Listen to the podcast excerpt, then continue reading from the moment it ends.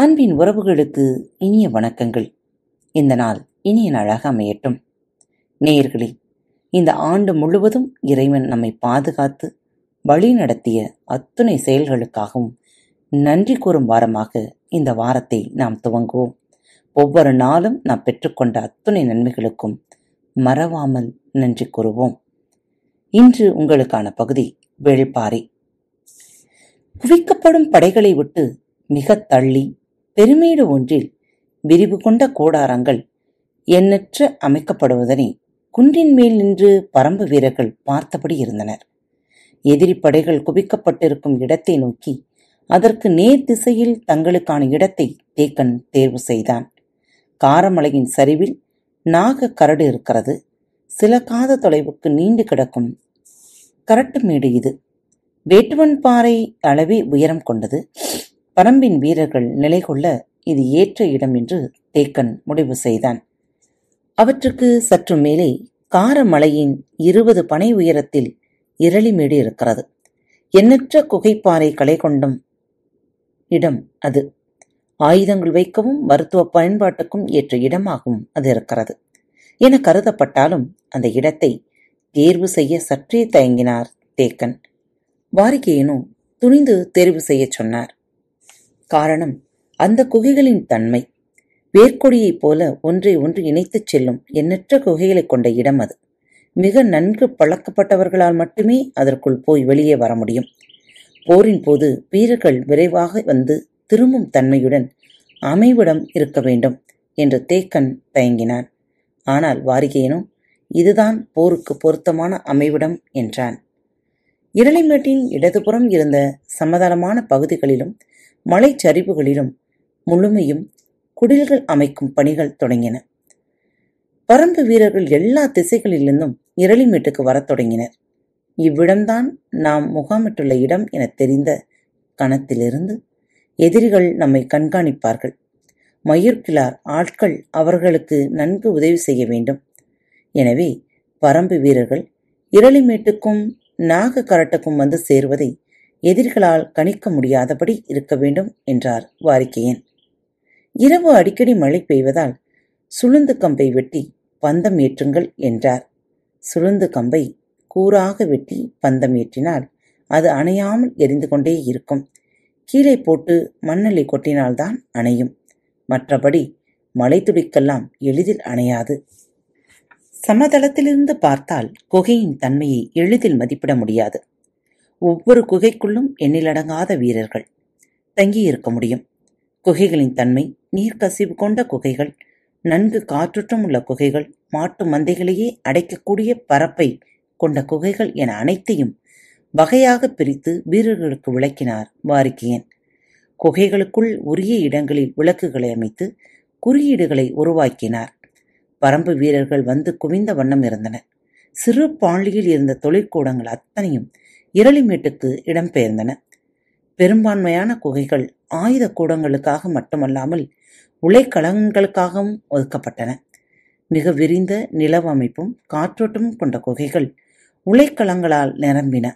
அவை மட்டுமல்லாமல் வெளிப்புறத்திலும் எண்ணற்ற உலைக்களங்களை அமைத்துக் கொண்டிருந்தனர். குதிரைகளுக்கான கட்டுத்தறிகள் இரளிமேட்டின் தென்புறச் சரிவில் அமைக்கப்பட்டுக் கொண்டிருந்தன.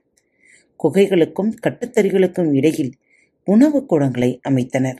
மருத்துவக் கூடங்கள் அமைப்பது பற்றி பேசப்பட்டது. இந்த போரில் மருத்துவர்களின் பணி மிக முக்கியமானதாக இருக்கப் போகிறது. எனவே முரியன் ஆசானை அழைத்து வர வேண்டும் என்றார் பழையன். நோய்க்கான மருந்தை தருவதில் வல்லவர்கள் எண்ணற்றோர் உள்ளனர். ஆனால் போரில் ஏற்பட போகும் காயங்களுக்கு முறிவுகளும் தான். அவற்றுக்கு மருந்தளிப்பதில் மிக வல்லவர் முரியன் ஆசான்தான். பச்சை மலையின் வடதிசையில் ஓடும் மறையாற்றின் கரையில் அவர் இருக்கிறார். வயதாகி மிக தளர்ந்த அவரை இவ்வளவு தொலைவு வரவழைக்க வேண்டுமா என தயங்கினான் டேக்கன் வாரிக்கையனோ கட்டாயம் அவர் இங்கு நம்மோடு இருக்க வேண்டும் என்று கூறினார். சிவிகையில் உட்கார வைத்து தூக்கி வரும் எண்ணத்தோடு செய்தி அனுப்பப்பட்டது. முதலில் தயங்கிய முரியன் ஆசான் பிறகு ஒரு நிபந்தனையோடு வர ஒப்புக்கொண்டார் எனது சிவிகையை தூக்கி வர இருவரை மட்டுமே அனுப்ப வேண்டும். அவர்களும் என்னை கொண்டு வந்து சேர்க்கும் வரை உணவீதம் உண்ணக்கூடாது. தேக்கன் உள்ளிட்ட எல்லோரும் அதிர்ச்சிக்குள்ளானார்கள். பத்திலிருந்து பனிரெண்டு நாள் பயணத் தொலைவை எப்படி உணவின்றி கடக்க முடியும்? அதுவும் சிவிகையை தூக்கிக் கொண்டு? என பலரும் தயங்கிய போது வாரிகையின் சொன்னார் மலைப்பாதையில் உணவு ஏதுமின்றி சிவிகையை தூக்கி வரும் வீரர்கள் இரண்டு அல்லது மூன்று நாட்கள் வர முடியும். அதற்கு பிறகும் அவர்கள் ஓடி வந்தால் மயக்கமடைந்து விழுவார்கள். அவர்களை குணப்படுத்தி மீண்டும் சிவிக்கையை தூக்க வைப்பது மருத்துவராகிய அவருடைய வேலை. நாம் ஏன் அதை பற்றி சிந்திக்க வேண்டும்? என்றார். சரியென ஒப்புக்கொண்ட தேக்கன் வலிமை மிகுந்த போர் வீரர்கள் இருவரை தேர்வு செய்தான். ஆனால் வாரிகையினும் அவர்கள் வேண்டாம் என்று சொல்லி தோற்றத்தில் எளிமையான இருவரை அனுப்பி வைத்தார். பன்னிரண்டு நாள் வந்து சேர வேண்டிய அவர்கள் எட்டாம் நாள் காலையிலேயே வந்து சேர்ந்தனர். இதுதான் நடக்கும் என வாரிக்கையனுக்கு தெரியும். எனவே அவர் வியப்பு ஏதும் அடையவில்லை. ஆனால் மற்ற அனைவரும் வியப்பால் கிறங்கி போனார்கள். சிவிகையை தூக்கி வரும் இருவரும் புறப்பட்ட இடத்திலிருந்து இப்போது வரை உணவு ஏதும் உண்ணவில்லை. முழு வேகத்தோடு வந்து சேர்ந்துள்ளனர் என்ற செய்தி வீரர்கள் எல்லோருக்கும் பரவியது. எப்படி இது நடந்தது என பலரும் பேசிக் கொண்டிருக்கையில் மருத்துவர்களிடமிருந்து உண்மை வெளிவந்தது. முரியன் ஆசான் செய்து வைத்துள்ள திங்கள் மொழியை உட்கொண்டால் பல நாட்களுக்கு பசி எடுக்காது ஆற்றலும் குறையாது என்று. மருத்துவனின் வருகையை மருத்துவத்தால் அறியப்பட வேண்டும். முருகன் ஆசானின் வருகை அப்படி அறியப்பட்டது. பரம்பின் அனைத்து வகையான மருத்துவர்களும் முன்னரே இரளிமேட்டுக்கு வந்து சேர்ந்தனர். மருத்துவ பேராசானோடு பணி செய்யும் வாய்ப்புக்காக பல காலம் காத்திருந்தவர்கள் அவர்கள் அனைவரும். போர் என்பது எதிரிகளின் இருவர்களுக்கிடையில் நடப்பது மட்டுமன்று. வீரர்களுக்கும் மருத்துவர்களுக்கும் இடையில் நடப்பதும் கூட எதிரிகளுக்கு மருத்துவனால் குணப்படுத்த முடியாத காயங்களை உருவாக்கவே ஒவ்வொரு வீரனும் நினைக்கிறான் எதிரிகள் எவ்வளவு காயத்தை உருவாக்கினாலும் குணப்படுத்தி மீண்டும் வீரனை வாழியந்த வைப்பேன் என்ற ஒவ்வொரு மருத்துவனும் மூலிகைச் சாற்றை பழுகின்றான். மருத்துவனின் சிகிச்சையை மீதிருக்கும் நம்பிக்கையை வீரனின் துணிச்சலை பல நேரங்களில் தீர்மானிக்கிறது. ஒவ்வொரு நாளும் போர் முடியும் கணத்தில்தான் போரை அறிந்து கொள்ளுதல் துவங்குகிறது. அன்றைய இரவின் காட்சிகள்தான் மறுநாள் அவனது மன உறுதியை தீர்மானிக்கிறது மரணம் எய்தியவர்கள் மரணத்தின் மீது அச்சம் விடுவதில்லை உடல் சிதைக்கப்பட்டு மருத்துவர்களால் எதுவும் செய்ய முடியாமல் எங்கும் கதறிய ஓசையோடு இழுபட்டு கிடந்தவர்கள்தான் ஒவ்வொரு போர் வீரனையும் நிலைகுலையச் செய்கிறார்கள். அதனால்தான் போர்க்களத்தில் தாக்குண்டவர்களை மருத்துவ சாலை நோக்கி தூக்கி வரும் வேலையை வீரர்கள் செய்யக்கூடாது என பேரரசுகள் விதி வைத்துள்ளன அதை செய்வதற்கு தனிப்படையை அமைத்துள்ளன. போரின் விதியை வீரனும் வாழும் மருத்துவனின் பச்சிலைகளும் இணைந்தே தீர்மானிக்கின்றது. பரம்பு வீரர்கள் இணையற்ற நம்பிக்கையோடு வாளினை ஏந்தவும் நாளினை இழுக்கும் எதிரிப்படையை சிதைத்து முன்னேறவும் மருத்துவர்களும் முக்கிய காரணம். அதுவும் முரியன் ஆசான் களம் நோக்கி வந்துள்ள செய்தி பரம்பு வீரர்களுக்கு கட்டற்ற வேகத்தை கொடுத்தது. மரணத்தை மிதித்து நடக்க ஒவ்வொரு வீரனும் ஆசைப்பட்டான். முரியன் ஆசான் இரளிமேட்டுக்கு வந்து அன்றுதான் மூஞ்சலில் வேந்தர்களுக்கு கூடாரங்கள் அமைக்கும் பணி முடிவுக்கு வந்தது. மூஞ்சில் பகுதிக்கு மட்டும் தனித்துவமான பாதுகாப்பு அரண்கள் உருவாக்கப்பட்டன. மூவேந்தர்களுக்கும் மூன்று பெரும் கூடாரங்கள் மூவரும் சந்தித்து உரையாட மாளிகை வடிவிலான பெரும் கூடாரம் ஒன்று. வேந்தர்களுக்கான பணியாளர்கள் மருத்துவர்கள் உணவு சாலைகள் அவற்றுக்கான மூன்று கூடாரங்கள். போரில் பங்கெடுக்கும் அரச குடும்பத்தினர் தங்குவதற்கான ஐந்து கூடாரங்கள் என்று மொத்தம் பன்னிரு கூடாரங்கள். ஆயுத பயிற்சிக்கான களம் என அனைத்தும் கொண்ட விரிவான அமைப்போடு மூஞ்சில் நகர் தயாரானது. மூஞ்சலின் பாதுகாப்புக்கு தனித்த அரண் அமைக்கப்பட்டது. பெரும் பெரும் மரத்தூண்களாலும் ஆயுதங்களாலும் அமைக்கப்பட்ட அரண் அது. அரணுக்கு வெளியில்தான் படைகள் பழகாத தொலைவுக்கு பரவியிருந்தன. இரவில் கடுங்குழி இருந்தாலும் பகற்பொழுதின் வெயில் இன்னும் சூடேறாமல் இருந்தது. மூஞ்சலின் அரை காவலர்கள் நான்கு முனைகளிலும் அமைக்கப்பட்டிருந்த பாதுகாப்பு மேடையிலிருந்து பார்த்து கொண்டிருந்தனர். தென் திசையில் நின்றிருந்த படை வீரர்களிடமிருந்து உற்சாக பேரோசை மேலேறி வந்தது. கடல் போல் பரவி கடந்த படை வீரர்களின் வாழ்த்துளி முழங்க உதயஞ்சேரலின் தேர் தென் திசையிலிருந்து மூஞ்சல் நோக்கி வந்து கொண்டிருந்தது. தேருக்கு முன்னால் சேரநாட்டு தளபதி துடும்பன் குதிரையில் வந்து கொண்டிருந்தான். அவனுக்கு முன்னால் கவச வீரர்கள் அணிவகுத்து வந்தனர். நானேற்றப்பட்ட வில்லை பதாகையில் தாங்கிய வீரன் முதலாவதாக வர அவனைத் தொடர்ந்து அணியணியாய் சேர வீரர்கள் வந்து கொண்டிருந்தனர். மூன்று பேரரசுகளின் அமைச்சர்களாகிய முசுகுந்தரும் நாகரையரும் வளவன்காரியும் புதியஞ்சேரலை வரவேற்க மூஞ்சலின் வாயிலில் காத்து நின்றனர்.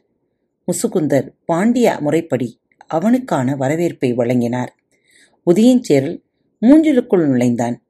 அரசகுல முதியானை பவளவந்திகை மாலை சூட்டி வணங்கி தனது முதுகின் மேலிருந்த அம்பாரியில் ஏறிக்கொண்டது.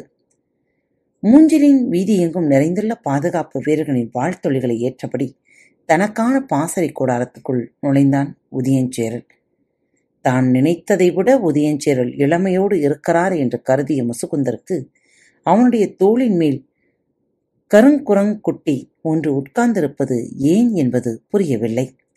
உதயஞ்சேரல் வந்த மறுநாள் சோழ பேரரசுக்கான வாழ்த்துளிகளால் படைக்கலக்கொட்டில் குலுங்கியது. புலிக்கொடி ஏந்திய பதாகையை யானையின் மீது தாங்கி பிடித்த வீரன் முன்வர அவனைத் தொடர்ந்து பேரரசின் தேர் வந்து கொண்டிருந்தது. தேருக்குள் தந்தையும் மகனும் இருந்தனர் செங்கன சோழனுக்கு கால் முறிவு கொண்டதால் அவனால் நின்று போரிட முடியாது. மற்ற இரு பேரரசுகளும் போரில் நேரடியாக ஈடுபடும் போது சோழ பேரரசர் மட்டும் நேரடி போரில் ஈடுபடாமல் இருந்தால் அது சோழ நாட்டுக்கு பேர் அவமானமாகும் எனவே மகனின் சார்பில் நான் போரில் பங்கெடுப்பேன் என்று கூறி சோழவேளன் உடன் வந்தார். அன்று மாலை வீரமுண்டா வாத்தியம் இடியென முழங்கத் தொடங்கியது. பேரிகையின் ஓசையோ எல்லையில்லாத அதிர்வை உருவாக்கியது. எங்கும் போர்க்களத்துக்குரிய கருவிகள் இசைக்கப்பட்டன. அணிவகுத்து வந்த யானைகளின் மணியோசை பேரிகையை விஞ்சிக் கொண்டிருந்தது. வீரர்கள் விண்ணை பிளப்பதைப் போல முழக்கமிட்டனர். வெடிப்புற்ற தந்தமும் விளைந்த நகமும் முதுகினில் சங்கு வடிவ புள்ளிகளையும் கொண்ட பாண்டிய நாட்டு பட்டத்து யானையின் மீது அமர்ந்தபடி மூஞ்சிலுக்குள் நுழைந்தார் குலசேகர பாண்டியன். காத்துக்கொண்டிருங்கள். பரம்பின் குரல் மீண்டும் ஒழிக்கும் உங்கள் அனைவருக்கும் இனிய கிறிஸ்துமஸ் மற்றும் புத்தாண்டு நல்வாழ்த்துக்கள். இனிமையோடு வாழ வாழ்த்துகிறோம். மீண்டும் சந்திப்போம். நன்றி வணக்கம். அன்பு நேயர்களில் பாரத் வலையொலி பக்கத்தை தேர்ந்தெடுத்து கேட்டுக்கொண்டிருக்கும் உங்கள் அனைவருக்கும் மனம் நிறைந்த வாழ்த்துக்கள் நன்றிகளும். பாரத் வலையொலி பக்கத்தின் நிகழ்ச்சிகள் உங்களுக்கு பிடித்திருந்தால் மறவாமல் லைக் ஷேர் மற்றும் சப்ஸ்கிரைப் செய்யுங்கள். நிகழ்ச்சிக்கான மதிப்பெண்களை ஸ்டார் உடவத்தில் மறவாமல் கொடுங்கள். நிகழ்ச்சி பற்றிய கருத்துக்கள் இருப்பின் கீழே குறிப்பிடப்பட்டுள்ள இமெயில் முகவரிக்கு அல்லது உங்களது மெசேஜ் பாக்ஸில் ரெக்கார்ட் செய்தோ தாராளமாக அனுப்புங்கள். உங்களது கருத்துக்கள் தான் இந்த நிகழ்ச்சி மேலும் மேலும் வளர உதவி செய்கிறது. மறவாமல் எழுதி அனுப்புங்கள். இப்படிக்கு உங்கள் அன்பு தோழி.